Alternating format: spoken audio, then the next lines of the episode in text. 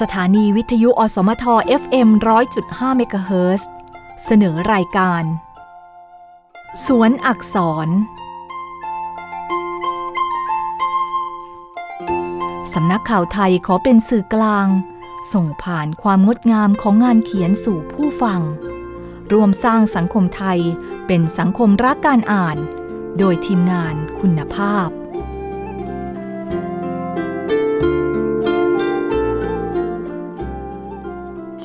ออาตนมาเร็วกา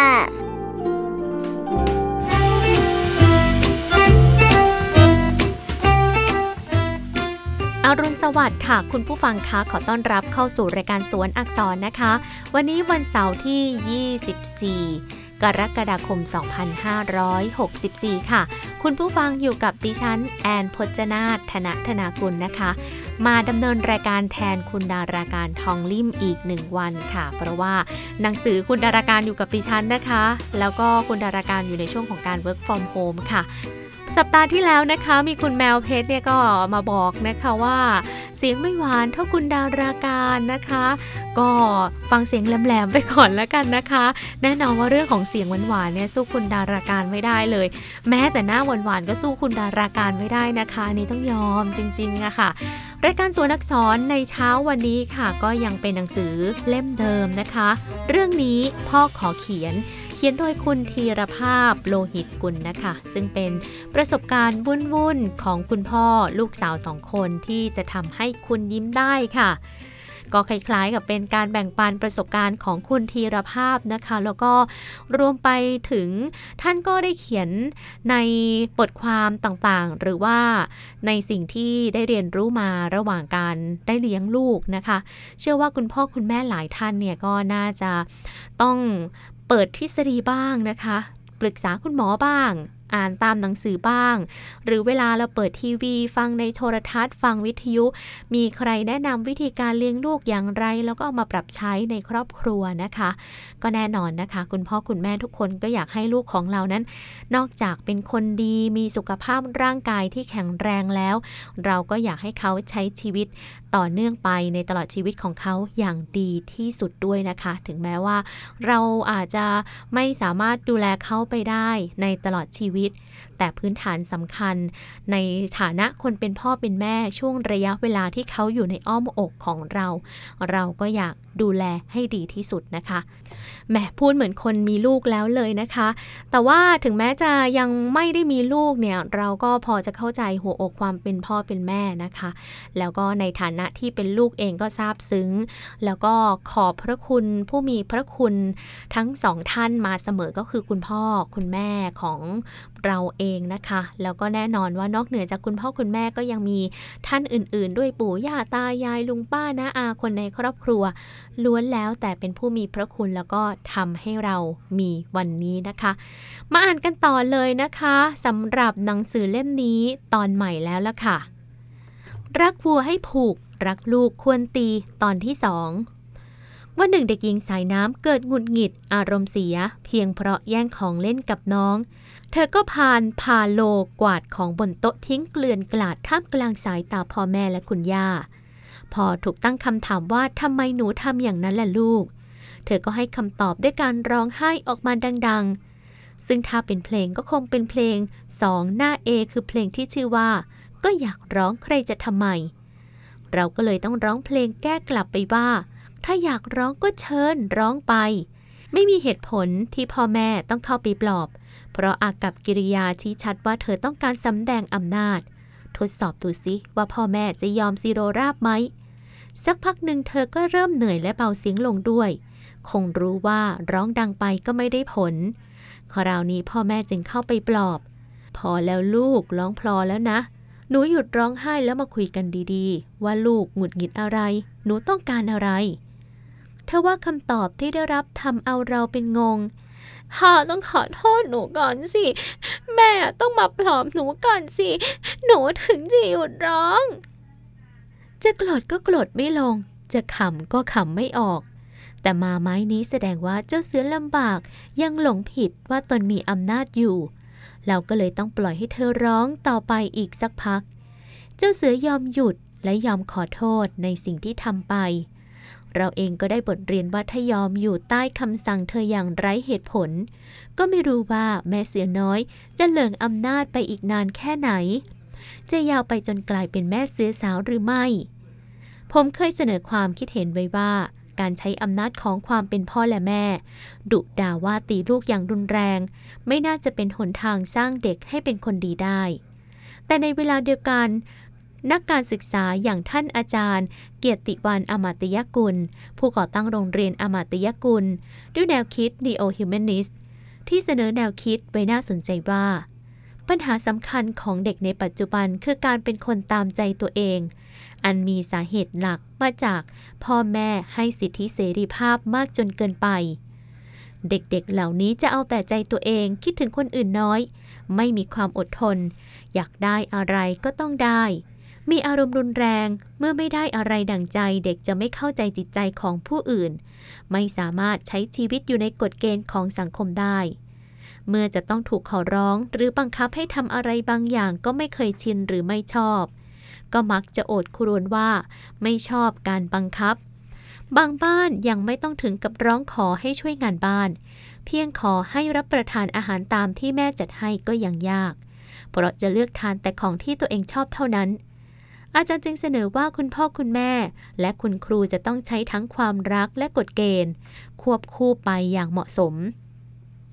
ยกตัวอย่างเรื่องการลงโทษ มีผู้ใหญ่จำนวนมากไม่ยอมลงโทษเด็กเมื่อเด็กทำผิด หรือทำสิ่งที่ไม่ถูกต้อง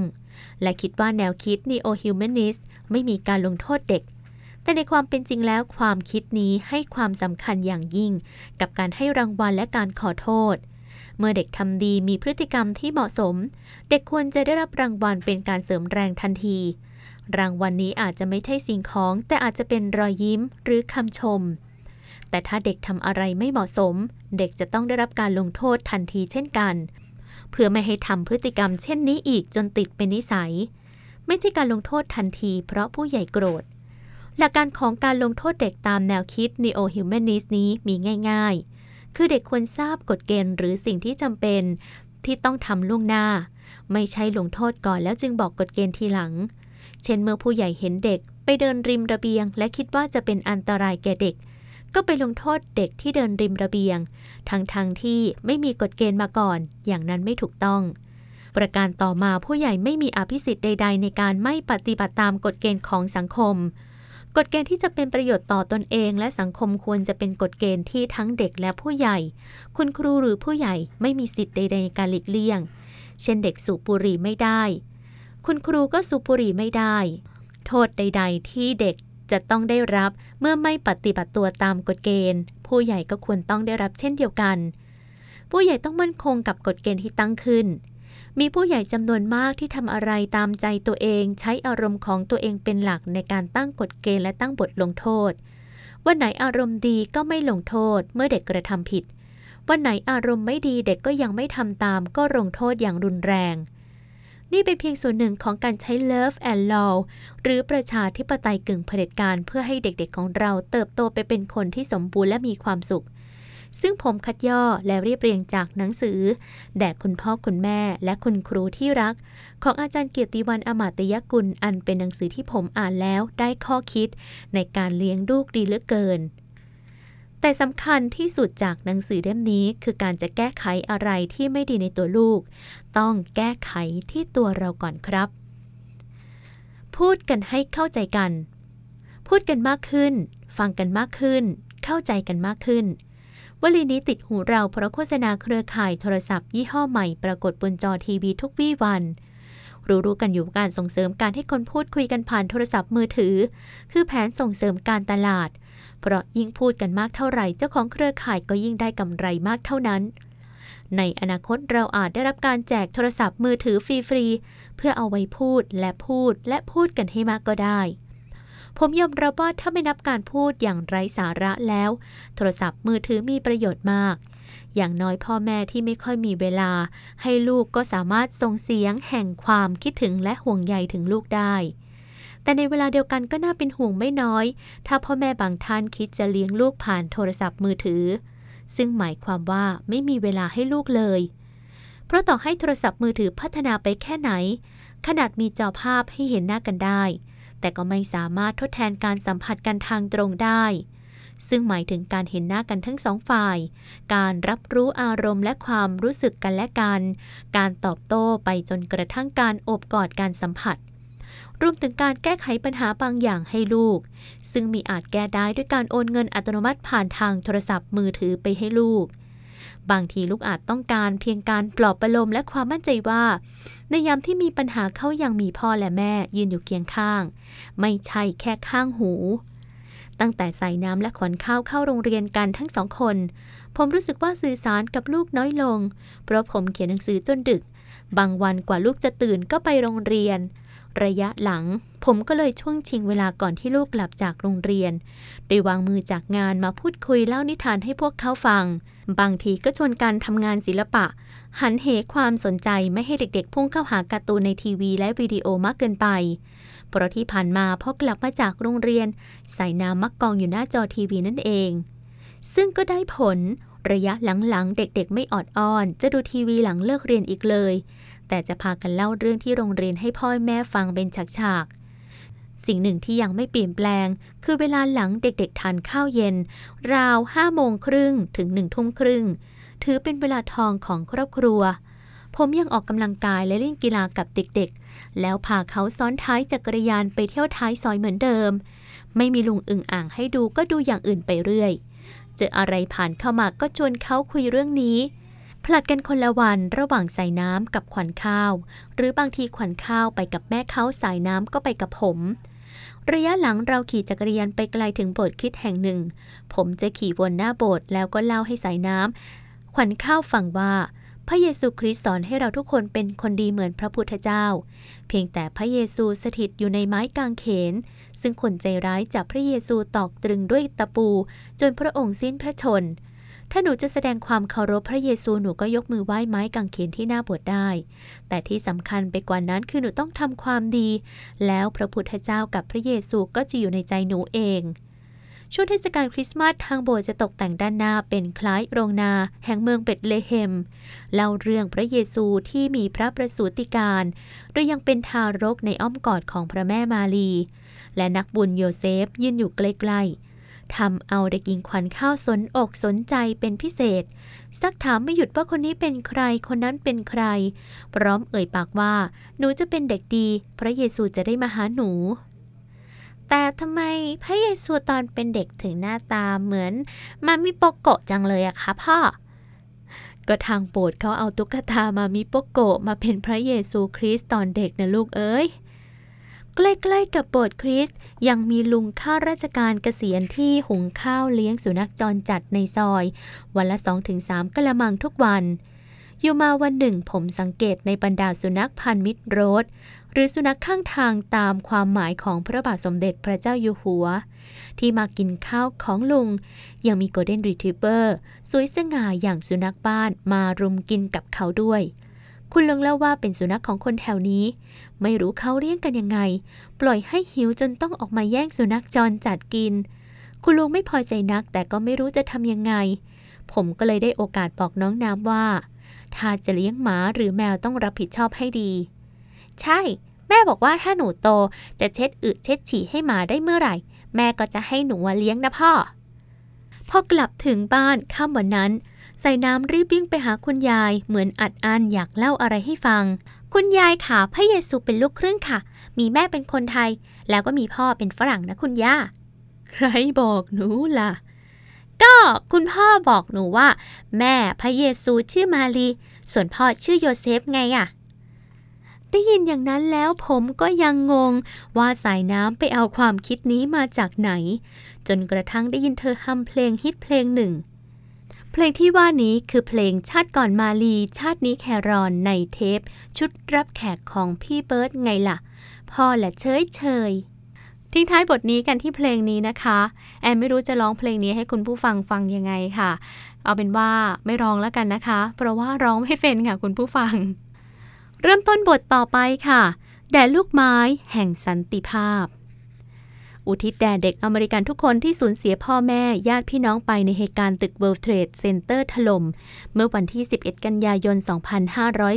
2544 และเด็กชาวอัฟกานิสถานทุกคนที่ได้รับผลกระทบจากสงครามอันเลวร้าย ต้นเดือนพฤศจิกายน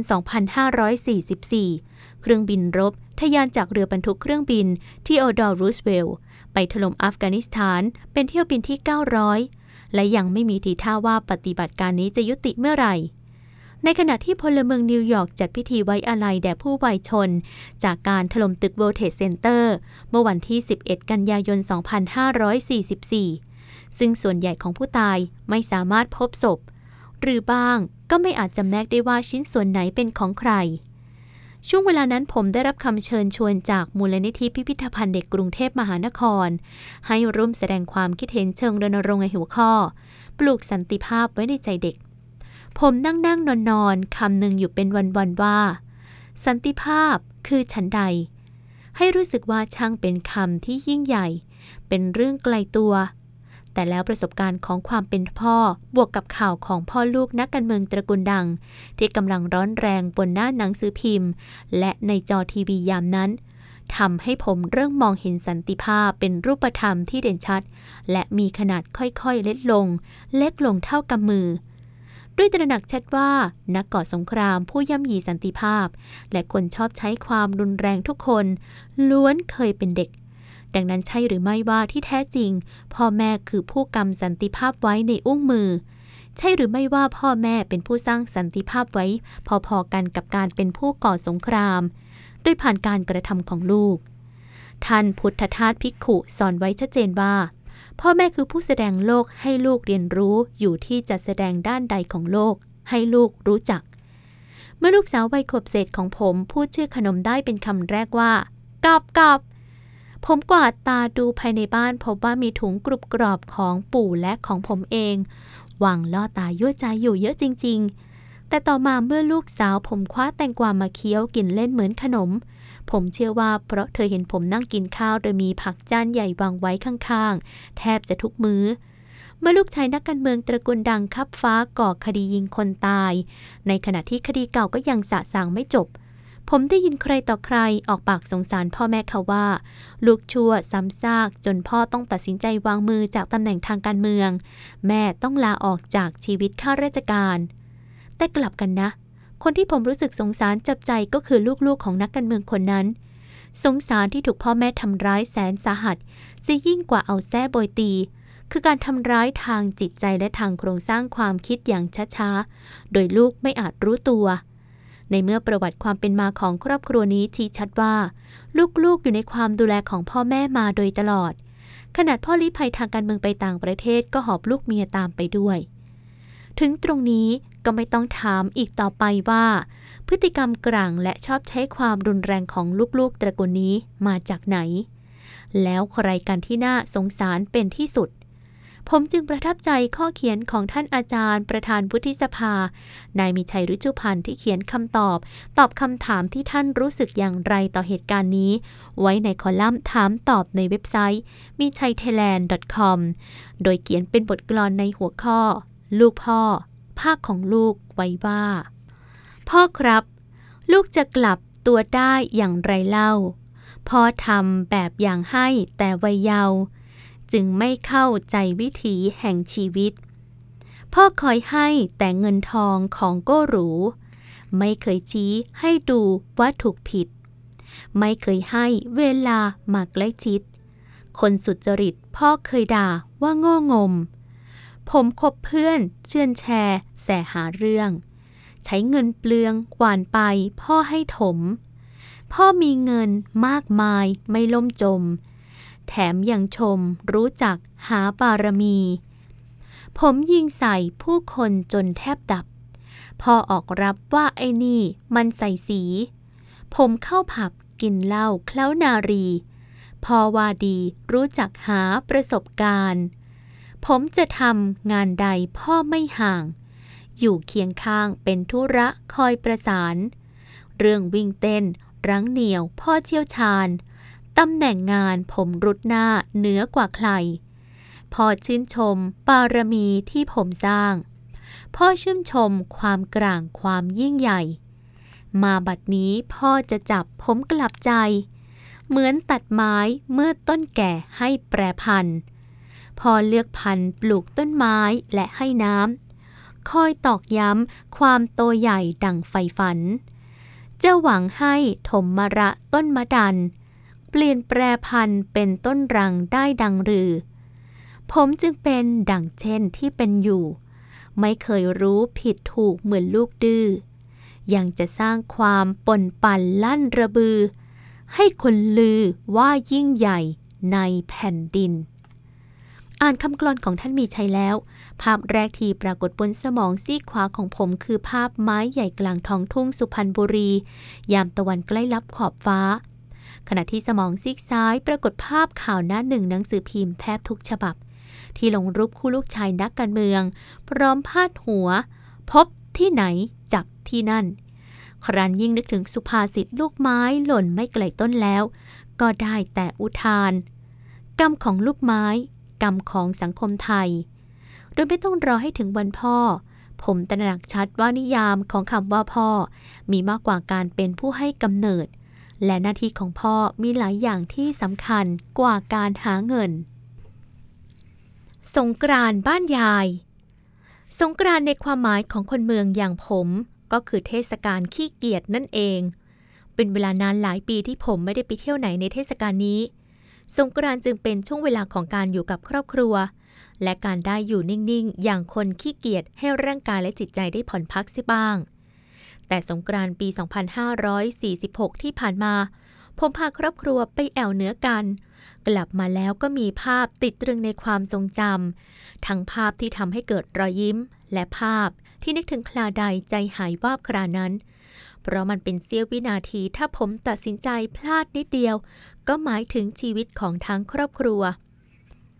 เรื่องของเรื่องคุคุณยายของสายน้ำและขวัญข้าวไปซื้อที่และปลูกบ้านที่สองไว้ในชนบทเชิงดอยหลวง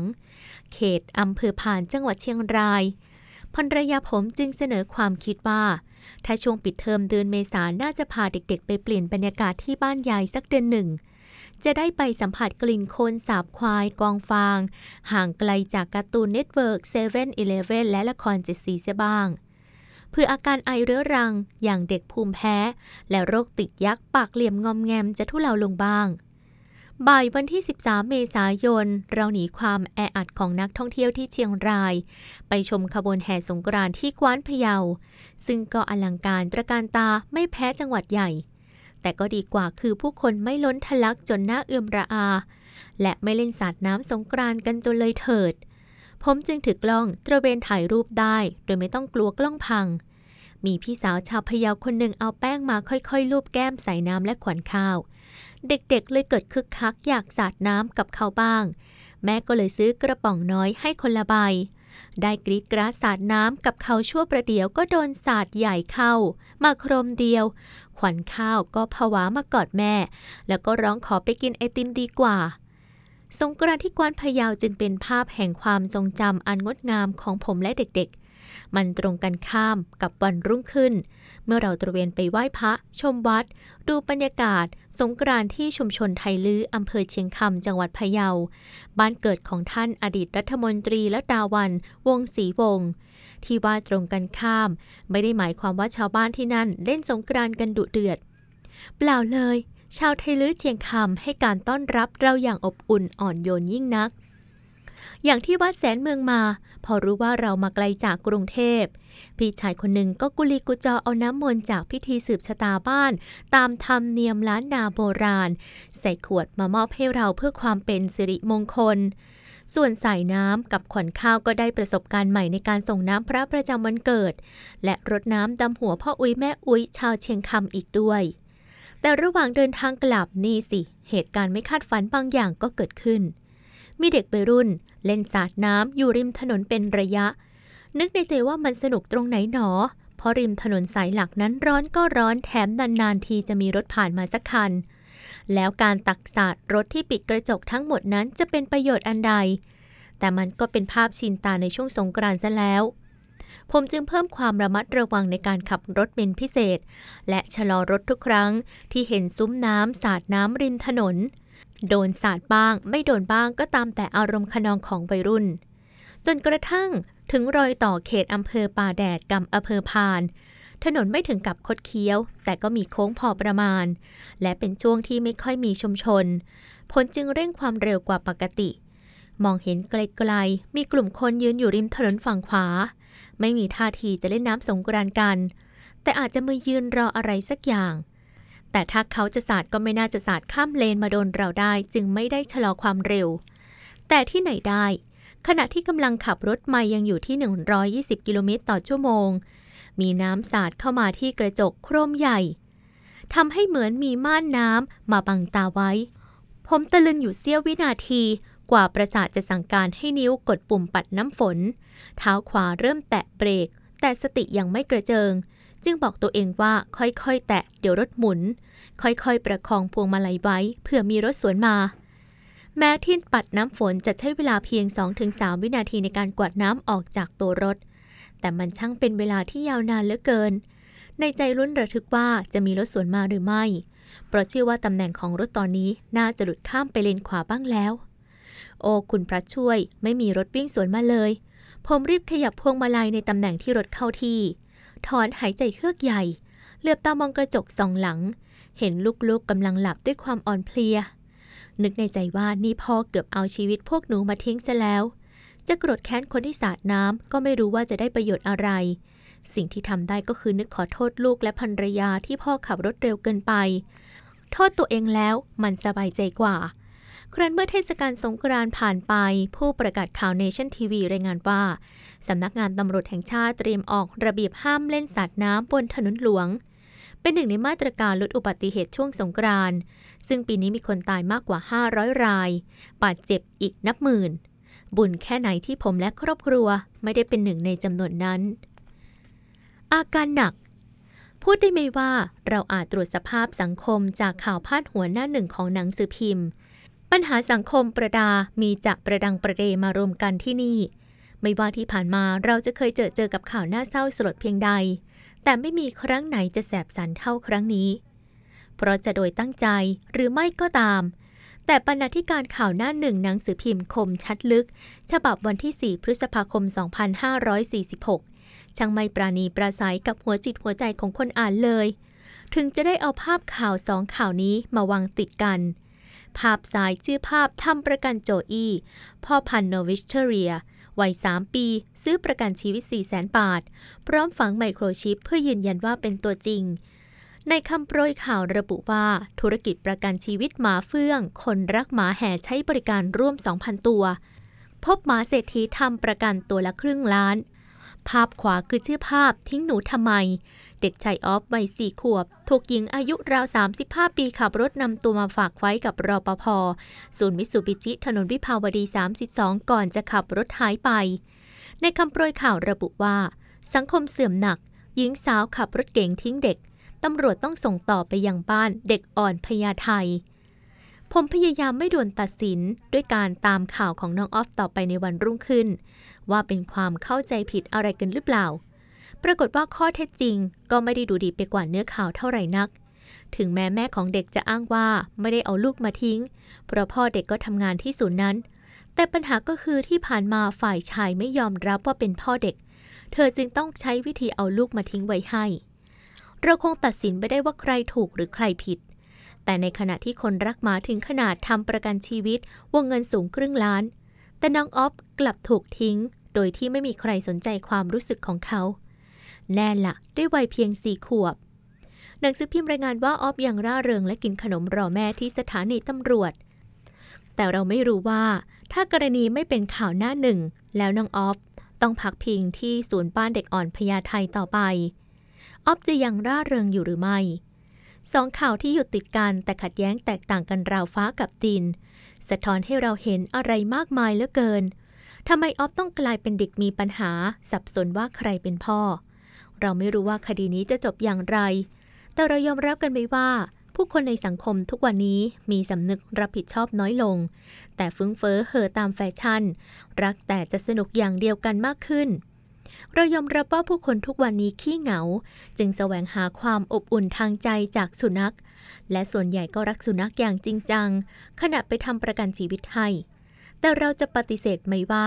ก็มีคนจำนวนไม่น้อยที่เลี้ยงสุนัขตามแฟชั่น พันธุ์ที่จะต้องเลี้ยงก็ต้อง in trend หรือตามกระแสไว้ก่อน จากนั้นเมื่อเบื่อแล้วก็ปล่อยมันไปตามยถากรรมหมาจรจัด ไม่ได้เกิดขึ้นเองถ้าไม่มีคนปล่อยมันออกมา แล้วพอมันไปรุมกัดเด็กสักทีก็ตื่นตูมกันทีหนึ่ง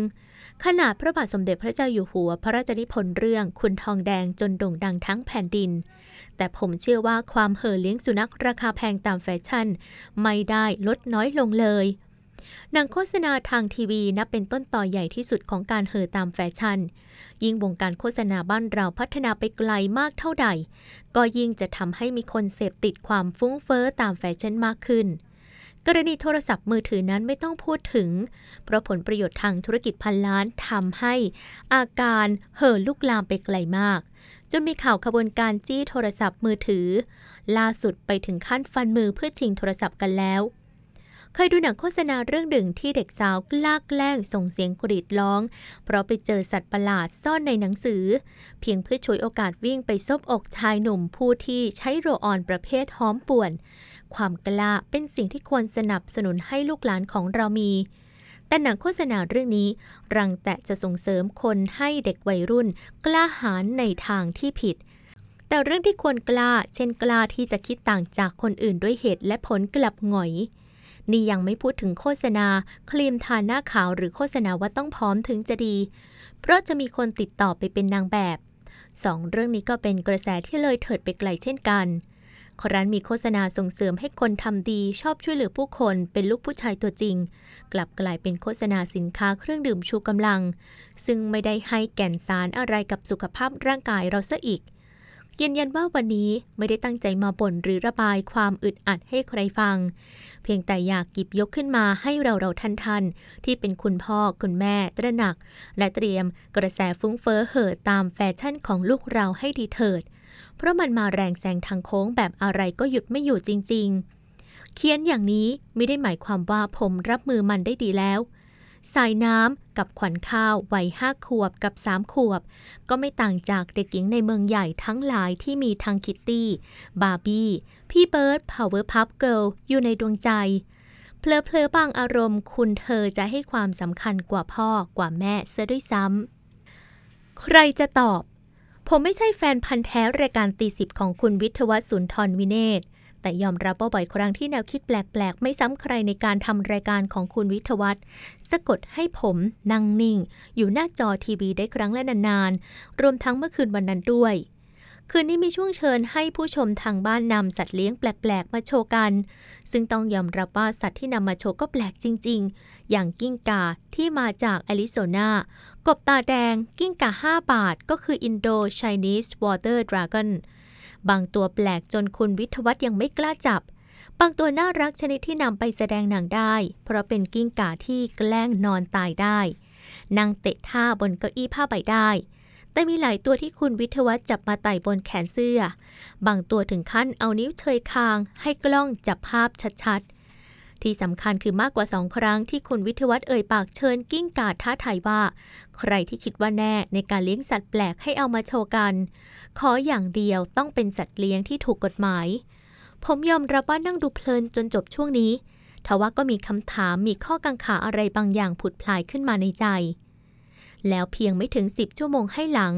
คือเมื่อผมตื่นเช้าขึ้นแล้วกวาดตาดูข่าวพาดหน้าหนังสือพิมพ์ คมชัดลึก มีคำตอบในคำถามของผมทันควัน เตือนกิ้งก่านอกเชื้อโรคอื้อพบกิ้งก่าประหลาดขายสวนจตุจักรคนนำเข้าโวมาจากทะเลทรายเท็กซัส แถมระบุคุณสมบัติ หากโมโหจะพ่นเลือดออกจากตา ราคาพุ่งตัวละ 3,500 บาท สัตวแพทย์เตือนระวังเชื้อท้องร่วงซานโมเนลล่าคล้ายกิ้งก่าอีกัวนากิ้งก่าตัวที่ตกเป็นข่าวก็คือเจ้ากิ้งก่าที่มาจากแอริโซนา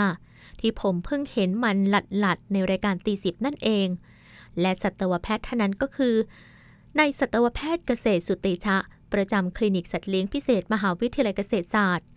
ในเนื้อข่าวรายงานว่าท่านแปลกใจที่มีผู้นำกิ้งก่าทะเลทรายมาเลี้ยงในกรุงเทพ เพราะที่ผ่านมาเคยมีคนนำอีกัวน่าจากอเมริกามาเลี้ยง แล้วพบว่ามันแพร่เชื้อแบคทีเรียซานโมเนลลาทำให้ผู้เลี้ยงติดเชื้อในระบบทางเดินอาหาร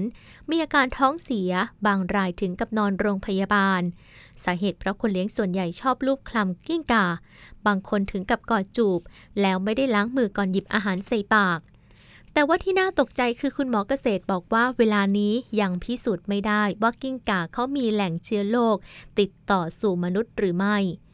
แต่ก็มีคนซื้อกิ้งก่ามามากแล้ว แล้วก็คงยิ่งมากกว่าเป็นทวีคูณหลังออกรายการตีสิบคืนนั้น ทางฝ่ายคนขายคมชัดลึกก็อุตส่าห์ไปตามสัมภาษณ์เฮียแสงชัยนามสมมุติพ่อค้าสัตว์แปลกที่สวนจตุจักร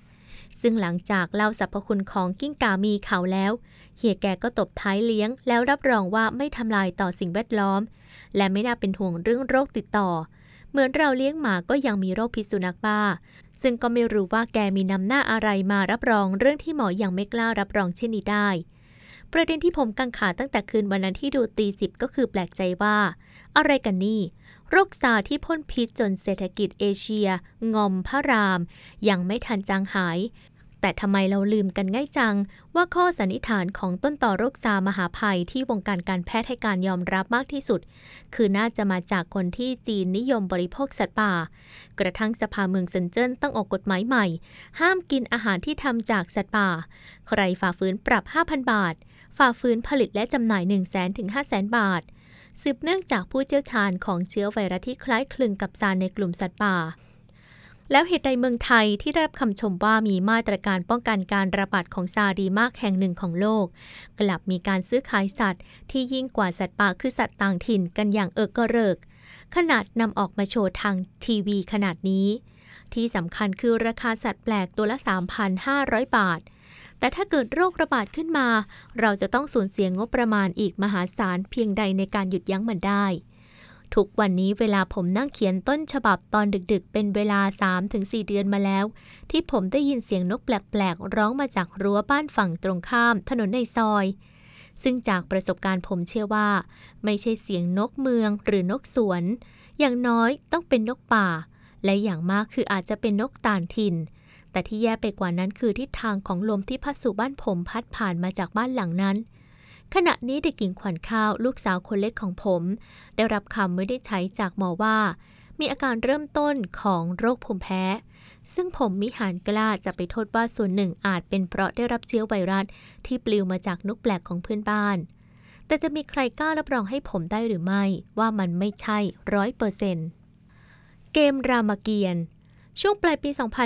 2544 ผมเคยเชิญชวนท่านผู้อ่านแลกเปลี่ยนประสบการณ์ในประเด็น ทำอย่างไรดีเมื่อลูกติดละครทีวี ตอนนั้นเด็กหญิงสายน้ำเพิ่งสามขวดเศษกำลังติดละครก่อนข่าวเจ็ดสี เรื่องบุญหลงงอมแงม ผมต้องใช้วิธีเบี่ยงเบนความสนใจชวนเธอไปดูสารคดีสัตว์ในช่อง Animal Planet หรือไม่ก็ดู รายการเรียนศิลปะกับ Walt Disney Art Attack แต่กว่าเธอจะยอมก็เมื่อบุญหลงถึงตอนอวสานแล้วนั่นแหละ มาถึงปี 2546 ใส่น้ำเข้าสู่5ขวบ ทีนี้ไปกันใหญ่ เพราะทีวีไทยก้าวไกลไปถึงขั้นมีละครให้ดูครบทุกช่วงเวลา ตั้งแต่สายบ่ายเย็นและค่ำสายน้ำกลับมาติดละครก่อนข่าวอีกครั้ง คราวนี้เป็นเรื่องณหน้าทองช่องเจ็ดสีอีกแล้วครับท่าน เย็นวันหนึ่งผมเห็นลูกนั่งดูละครด้วยอาการจดจ้องราวตกอยู่ในผวัง หัวจิตหัวใจเหมือนถูกจอทีวีดูดกลืนเข้าไปทั้งหมดทั้งมวล ในขณะที่ตัวละครกำลังทะเลาะตบตีกันชุลมุน นางอิจฉากรีดเสียงกรีดกรีดนางเอกรำไห้สะอึกสะอื้น ผมยืนดูด้วยความรู้สึกสงสารระคนเวทนา ไม่ได้สงสารนางเอก เวทนานางอิจฉาทว่าผมสงสารลูกสาวและเวทนาตัวเอง ผมไม่เคยสังเกตเห็นสายน้ำตกอยู่ในสภาพเหมือนถูกสะกดจิตเช่นนี้มาก่อน ผมเวทนาตัวเองที่ปล่อยให้ลูกตกอยู่ในสภาพนี้ ผมต้องทำอะไรสักอย่างในวันนี้ ก่อนที่ผมจะมานั่งเสียใจในอนาคต การชวนหรือบังคับให้เธอมานั่งเขียนหนังสือ หรือระบายสีทำงานศิลปะ เป็นวิธีที่ล้าสมัยพอๆกับการชวนเธอมานั่งฟังนิทาน เพราะสายน้ำจะบอกว่าพ่อรอเดี๋ยวนะ เดี๋ยวละครจบแล้วหนูจะไปฟัง เราจะต้องมีเทคนิควิธีพลิกแปลงกว่าเก่า เพื่อดูดเธอขึ้นมาจากเจ้ายักษ์ ปากเหลี่ยมให้จงได้ ใช่แล้วเกมรามเกียรติ์หลังจากครุ่นคิดอยู่คืนหนึ่ง ผมก็นึกถึงเกมที่ผมซื้อมาจากงานสัปดาห์หนังสือแห่งชาติ ตั้งแต่สายน้ำยังไม่เต็มสองขวบดี แล้วผมก็รอคืนวันที่ลูกจะโตพอเล่นเกมนี้ได้ จนเกือบจะลืมมันเสียแล้ว ถ้าณหน้าทองไม่มากระตุ้นเสียก่อน เกมรามเกียรติ์สร้างสารรค์โดยรองศาสตราจารย์ ดรสำอางฮิรันบุรณะ ศูนย์พัฒนาอัจฉริยภาพเด็กและเยาวชน ในหนึ่งกล่องประกอบไปด้วยเกมต่อภาพหรือจิ๊กซอว์เกมทอยลูกเต๋าไต่บันไดงู และเกมรามเกียรติ์เพื่อฝึกทักษะการอ่านและการวิเคราะห์วรรณคดี โดยมีหนังสืออ่านประกอบเรื่องรามเกียรติ์ตอนกวนข้าวทิพย์หนุมานถวายแหวนศึกกุมภกันและสีดาลุยไฟ ผมชักชวนใส่น้ำและขวัญข้าวมาเล่นเกมทอยลูกเต๋าไต่บันไดงูกันก่อนเพราะพอจะต่อกรกับณหน้าทองได้สมน้ำสมเนื้อหน่อยก็ได้ผล เธอไม่เข้าใจว่าทำไม พอทอยลูกเต๋าได้สี่แล้ว นนทุกโดนเขกหัวตกใจกลัวกลับไปเริ่มต้นใหม่ หรือพอเดินไปถึง 31 แล้วเจอหนุมานเผาลงกาไม่ต้องสร้างเมืองใหม่กลับไป 18 แต่เมื่อผมเล่าเรื่องรามเกียรติ์ตอนนั้นให้ฟัง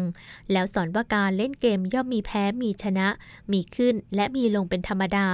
เพราะถ้าหนูไต่บันไดไปจนถึง 19 หนูก็จะโชคดี เพราะพระรามต้องตามกวางไปพบทางที่เลข 25 ไม่เพียงแย่งลูกจาก ยักษ์ปากเหลี่ยมสำเร็จ แต่เกมรามเกียรติ์ยังสอนให้เด็กๆมีน้ำใจเป็นนักกีฬา รู้จักการรอคิว ที่สำคัญก็คือดึงดูดเธอเข้าสู่มหากาบอมตะของโลกสองพี่น้องสนใจทุกอย่างที่เป็นรามเกียรติ์เริ่มจดจำตัวละครสำคัญอย่างนนทุกหนุมาน เบญจกาย สุพรรณมัจฉา ไปจนถึงชิวหา สมมนักขา หรือว่านางกุจี หลังค่อมได้ขึ้นใจ ยิ่งคุณป้าน้ำทิพย์ซึ่งเป็นมักคุเทศมืออาชีพ พาไปดูภาพจิตรกรรมฝาผนังเรื่องรามเกียรติ์ที่วัดพระแก้วเธอก็กลับมาเล่าให้คุณย่าฟังเป็นฉากๆ แล้วยังให้พ่อกับแม่พลัดกันอ่านวรรณคดีไทยตามใจแม่ชุดรามเกียรติ์ของคุณจันทนี อุณากูลพงประยุนให้ฟังซ้ำแล้วซ้ำเล่ามิรู้เบื่อ ถึงขั้นต้องเอานามานุกรมรามเกียรติ์ที่รองศาสตราจารย์ ดร รื่นฤทัยสัจพันธ์ เขียนและกรุณามอบให้ผม กับมือมาเปิดอ่านให้ใส่น้ำกับขวัญข้าวฟังละ 2-3 หน้า ก่อนที่จะตามมาด้วยการวาดและระบายสีตัวละครรามเกียรติ์กันเป็นที่สนุกสนาน โดยไม่ใยดีณหน้าทองจะอวสานแล้วหรือยัง สิ่งที่เห็นได้ชัดคือเวลาเด็กฟังและจินตนาการตามไปด้วย พอผมแกล้งว่าอ่านผิดว่ามัจฉานุเป็นลูกหานุบาล กับนางเป็นจกาย พวกเขาก็จะร้องทักเสียงหลงว่า เป็นลูกหานุมาน กับนางสุพรรณมัจฉาตั้งหากละพ่อ ต่างจากตอนที่ดูละครนำเน่า ซึ่งทางภาพเสียงและบทบาทตัวละคร ได้กำหนดกรอบความคิดให้คนดูสำเร็จรูปหมดแล้ว ปิดประตูขวางกั้นจินตนาการโดยสิ้นเชิง เล่าให้ฟังไม่ได้ว่าจะโอ้อวด เพียงอยากจะบอกว่าการเลี้ยงลูกต้องทุ่มเทและลงทุน คือทุ่มเทความตั้งใจอย่างหนุบาล และลงทุนเวลาที่พร้อมจะแบ่งให้ลูกอย่างเต็มกำลัง เพราะทั้งหมดที่เล่ามานั้นจะไม่เกิดขึ้นถ้าทุกอย่างจบลงที่ไม่มีเวลา รักวัวให้ผูก รักลูกให้เล่น เล่าให้คุณคุณฟังไปแล้วว่าผมใช้เกมรามเกียรติ์คือเกมทอยลูกเต๋าไต่บันไดงู มาดึงลูกสาววัยห้าขวบ คือเด็กหญิงสายน้ำ จากโรคติดละครก่อนข่าวช่องเจ็ดสีงอมแงม จนตอนนี้สายน้ำกับน้องสาวคือเด็กหญิงขวัญข้าวกลายเป็นแฟนพันธ์แท้รุ่นจิ๋วของมหากาบรามเกียรติ์สัปดาห์ก่อนผมจึงต้องพาสองสาวไปดูจิตรกรรมฝาผนังที่วัดพระแก้วเป็นรอบที่สอง หลังจากที่ป้าน้ำทิพย์พาไปดูมาแล้วรอบหนึ่ง ขวัญข้าวกรีดกราดกับภาพนางกากนาสูรเป็นพิเศษ เพราะเป็นอาสูรตนโปรดที่มีหน้าเป็นอีกา ผู้ขโมยข้าวทิพย์ไปให้นางมนโทกินจนตั้งท้องนางสีดา แล้วเวลาออกเสียงเรียนแบบอีกาว่ากากนาสูรก็ฟังดูตลกอีกด้วย พูดก็พูดเถอะ ก่อนมีลูกผมจะจดจำรามเกียรติ์ได้กับพ้องกับแพงเต็มที อย่างที่รู้ๆกันว่าตัวละครในเรื่องนี้เยอะเหลือเกิน แต่พอลูกสนใจเราก็ต้องทำกันบ้านเพิ่มเติมให้ทันลูกด้วย ทีนี้เลยเริ่มสนุกกับรามเกียรติ์แล้วประจักษ์ความจริงว่ามหากาพย์ของคนโบราณเมื่อสามพันปีก่อนเรื่องนี้ สู้กับ Harry Potter ที่เพิ่งเขียนในทศวรรษนี้ได้สบายๆ เอาแต่ความแสบสันของทหารเอกพระรามคือหานุมานก็มันไม่รู้จบ ดูสิพอรู้ว่ายักษ์กุมภกรรณเป็นยักษ์ที่รักความสะอาด ก็แกล้งแปลงกายเป็นหมาเน่ากำลังขึ้นอืดลอยน้ำเข้าไปใกล้ๆ ขณะกุมภกรรณกำลังทำพิธีรับหอกโมกขศักดิ์แล้วให้องคตแปลงกายเป็นอีกามาจิกกินหนอนที่กำลังยั่วเยียบนตัวหมาเน่า เท่านี้แหละครับวงแตกไม่เป็นท่า ยังไม่นับตอนอื่นๆ ที่แสบสันพอๆกัน แต่ก็อีกนั่นแหละ ถ้าชวนสายน้ำขวัญข้าวเล่นเกมรามเกียรติ์กันทุกวันก็พานจะเบื่อ ผมคิดว่าเราต้องหาอะไรมาเปลี่ยนบรรยากาศก่อนเด็กๆ จะเอียนรามเกียรติ์แล้วกลับไปติดละครน้ำเน่าอีก แต่ผมรู้ตัวดีว่า เป็นคนเขียนสารคดีและผลิตสารคดีโทรทัศน์มานานทำให้ผมยึดติดอยู่กับความจริงจนพร่องจินตนาการด้านศิลปะ ยิ่งต้องถ่ายภาพเป็นอาชีพที่ด้อยด้านศิลปะการวาดภาพ นี่เป็นเรื่องที่ผมกลุ้มอกกลุ้มใจอยู่พักหนึ่ง คือไม่มีลูกเล่นไปเล่นกับลูก จนกระทั่งวันหนึ่งผมพบหนังสือ รักวัวให้ผูก รักลูกให้เล่น ของครูจีวันวิสาสะ จ้าของคอลัมน์ บันทึกจากนักเล่านิทาน ในนิตยสารบันทึกคุณแม่ เหมือนได้พบโอเอซิสกลางทะเลทรายจริง ๆ ครับ เพราะนี่คือหนังสือ How to หรือคู่มือให้คุณพ่อคุณแม่ชวนลูกๆ เล่นสนุกอย่างมีจินตนาการ ด้านศิลปะโดยแท้ เพราะความอยากรู้อยากเห็นของเด็กๆ เป็นสิ่งที่น่าทึ่ง ผู้ใหญ่ควรตอบสนองและช่วยโอกาสพัฒนาเด็ก ด้วยกิจกรรมที่สนองความอยากรู้อยากเห็น บรรดาสิ่งที่เด็กสนใจอยากรู้ส่วนใหญ่จะไม่พ้นเรื่องของธรรมชาติ ต้นไม้ ดอกไม้ สัตว์ สิ่งประดิษฐ์ เครื่องบิน รถ และสิ่งอื่น ๆ ที่พบในชีวิตประจำวัน สิ่งเหล่านี้ไม่ใช่เรื่องยาก และไม่ใช่เรื่องที่เก็บเอาไว้ หรือรอไว้เรียนตอนโต ตอบสนองความสนใจของเด็กขณะที่เด็กอยากรู้ จากบทนำของครูสีวัน วิสาสะ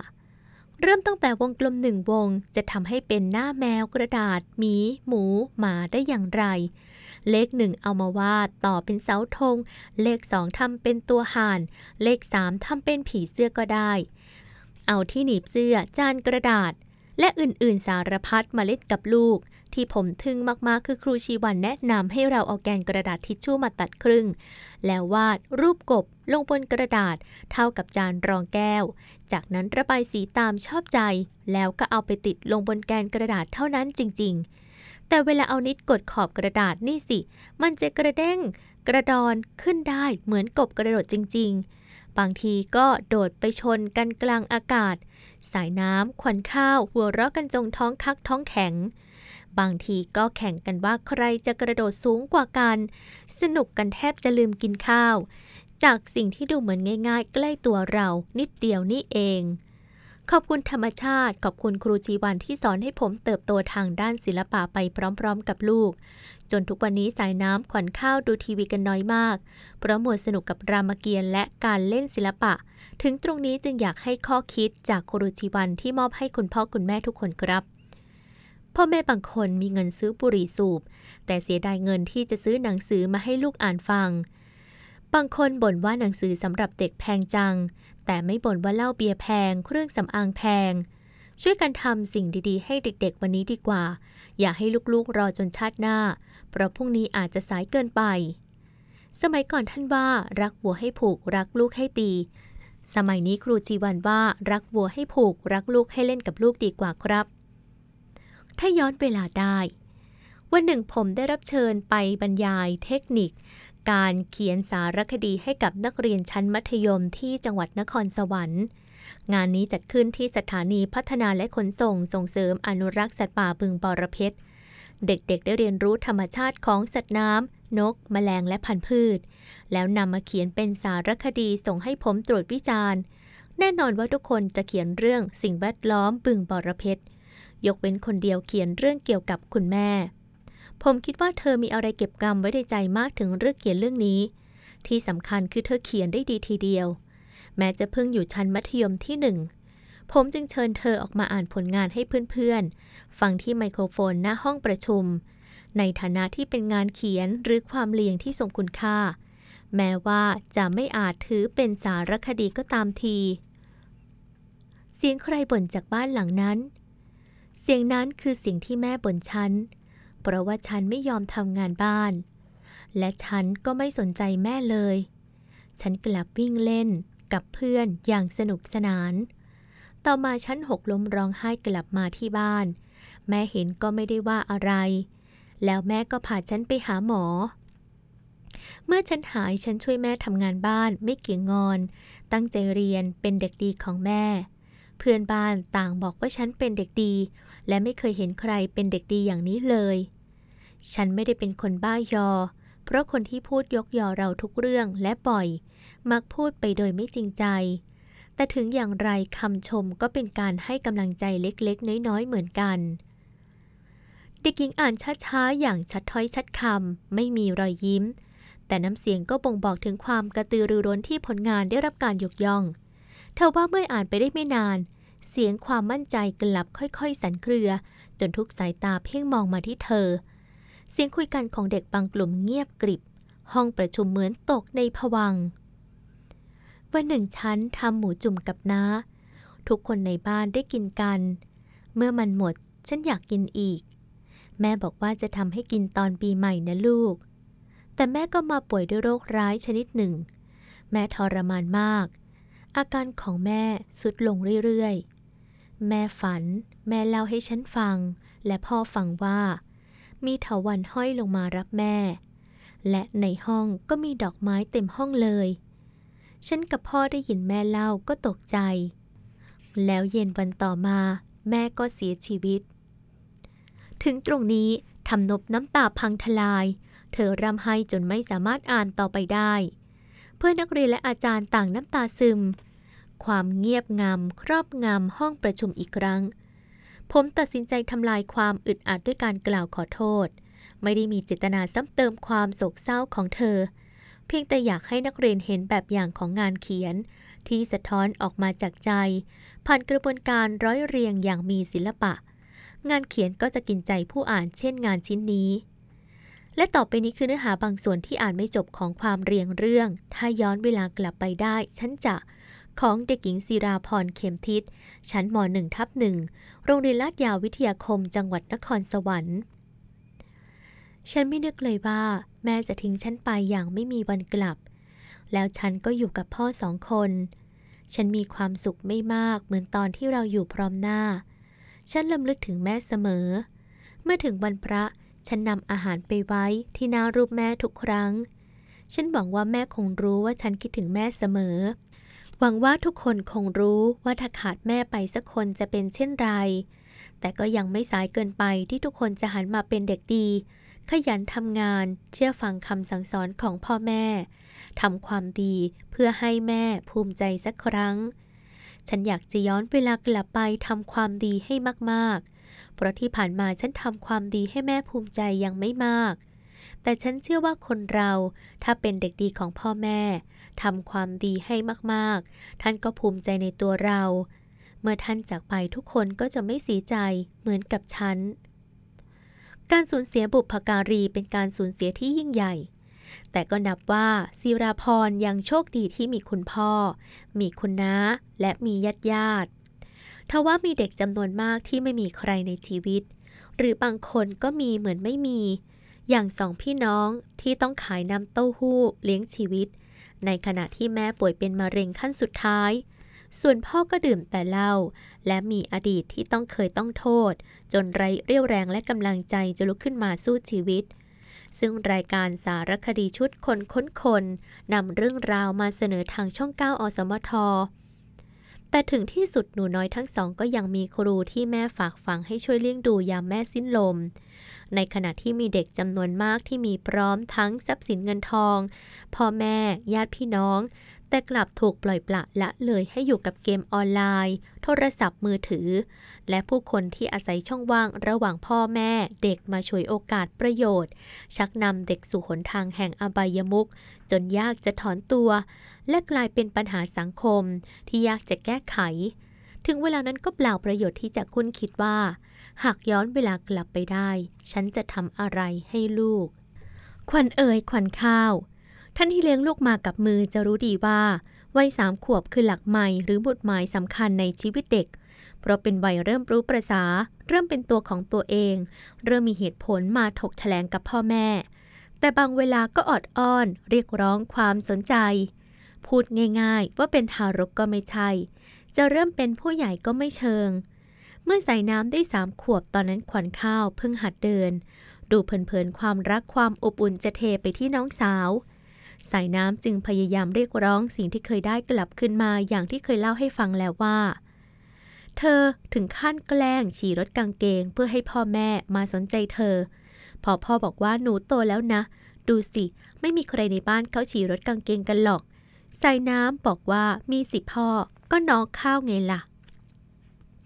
ปีนี้ถึงคิวขวัญข้าวเข้าสู่สามขวบ ปรากฏการฉี่ก็เกิดขึ้นอีกครั้ง แต่คนละเหตุการณ์กับพี่สาว เรื่องของเรื่องคือขวัญข้าวชอบไปเล่นน้ำในสระมาก วันดีคืนดีแม่ไม่พาไปเล่น เพราะเธอยังมีน้ำมูก สาวน้อยก็จะแจงไปรื้อเอาชุดว่ายน้ำตัวเก่งมาใส่เล่น แถมทำเป็นนางแบบเดินแฟชั่นโชว์รอบบ้าน ตอนหลังแม่รู้แก้วเอาชุดว่ายน้ำไปซ่อน ขวัญข้าวก็เลยงัดไม้เด็ดมาสู้ นั่นก็คือจับตัวเองเป็นตัวประกัน หนูแก้ผ้าแล้วนะแม่ แม่ต้องเอาชุดว่ายน้ำมาใส่ให้หนูด้วยล่ะ มาไม้นี้คุณแม่ทำอะไรไม่ถูก เลยยอมปฏิบัติตามเพื่อรักษาตัวประกันไว้ พอได้ตามเงื่อนไขที่เรียกร้อง สาวน้อยร้อยช่างจึงยอมงีบยามบ่ายทั้งชุดว่ายน้ำเกือบสองชั่วโมงเต็ม ครั้นตื่นขึ้นมาแทนที่จะสดใสร่าเริง เธอทำหน้านิ้วคิ้วขมวดพราะอั้นฉี่ไว้เต็มอัตราศึก เหตุเพราะเธอกลัวจะต้องถอดชุดว่ายน้ำออก แม่แม่จะสัญญาว่าฉี่แล้วจะใส่ชุดให้เหมือนเดิมก็ตามที แต่ชั่วอึดใจเดียวทำนบกั้นฉี่ไว้ก็พันทลาย เธอจำใจยอมให้ถอดชุดว่ายน้ำเพราะเปียกฉี่ชุ่มฉ่ำทำนบน้ำตาก็พอกัน ควันข้าวกินนมแม่แค่ 6 เดือน ไม่เหมือนพี่สาวที่เพิ่งเต้าแม่ถึงขวบครึ่ง ขวัญข้าวจึงติดขวดนมเหมือนเด็กเมืองส่วนใหญ่ อุปกรณ์ช่วยหลับของใส่น้ำคือเกาข้อศอกแม่ แต่ของขวัญข้าวคือเกาก้นพี่ขวดนม ขนาดหลับแล้วก็ยังมีขวดคาปากดึกดึกๆพ่อไปดึงออกก็ยังเอามือควานหาทั้งที่ตายังหลับถึงตอนปิดเทอมเดือนตุลาได้จังหวะเหมาะที่จะฝึกให้ขวัญข้าว บายบายพี่ขวด เพราะทั้งพี่ทั้งน้องชวนกันไปอยู่บ้านยายที่เชียงรายทั้งเดือน แม่นุชมิแชเชือนแกล้งลืมขวดนมไว้ที่บ้านกรุงเทพขวัญข้าวหงุดหงิดงองแงก่อนเข้านอนอยู่พักใหญ่ ก็ทำท่าจะอำลาพี่ขวดได้ ถ้าวันนั้นคุณปู่ไม่โทรมาคุยด้วย หลังสนทนาพาทีเสร็จสับสาวน้อยก็จะแจงฝากฝัง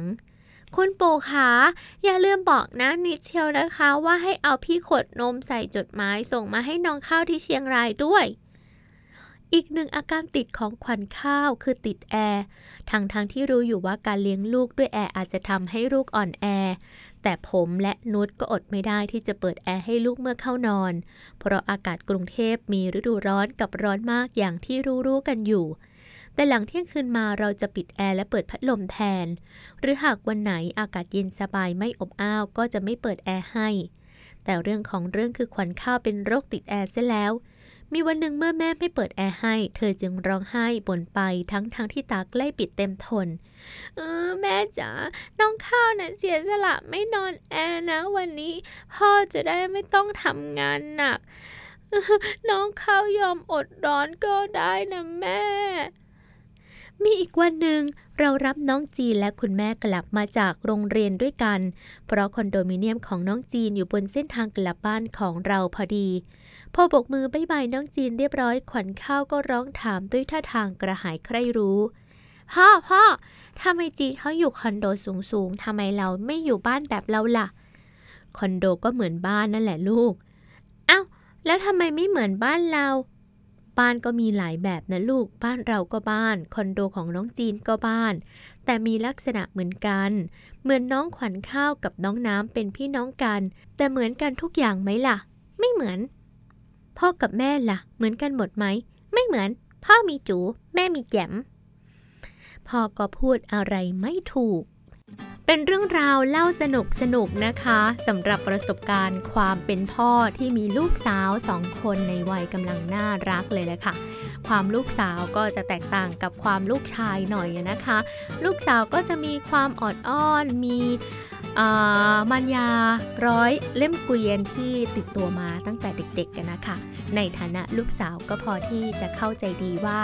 เราอยากจะได้อะไรอยากได้รับความรักและความอ่อนอ้อนจากพ่อแม่ เราก็ต้องมีวิชาอาคมในแบบของลูกผู้หญิงนิดนึงนะคะ ก็หมดเวลาของรายการสวนอักษรแล้วล่ะค่ะ วันนี้ก็ครบถ้วนเลยนะคะ เป็นเรื่องราวสนุกสนุกที่ทำให้คุณผู้ฟังก็พอที่จะยิ้มได้นะคะ แต่ก็มีในบางบทเหมือนกันที่แอนเองอ่านไปแล้วก็ต้องยอมรับว่าต้องปิดไมค์แล้วก็แอบไปน้ำตาไหลแป๊บหนึ่งแล้วก็กลับมาอ่านให้คุณผู้ฟังได้ฟังใหม่นะคะ เข้าใจถึงความรู้สึกของความสูญเสียนะคะ เอาเป็นว่าวันนี้ครบถ้วแล้วละค่ะ หมดเวลาของรายการสวนอักษรนะคะ สัปดาห์หน้าก็ติดตามกับคุณดาราการนะคะ วันนี้ดิฉันพจนาธนธนาคุณลาไปก่อนสวัสดีค่ะ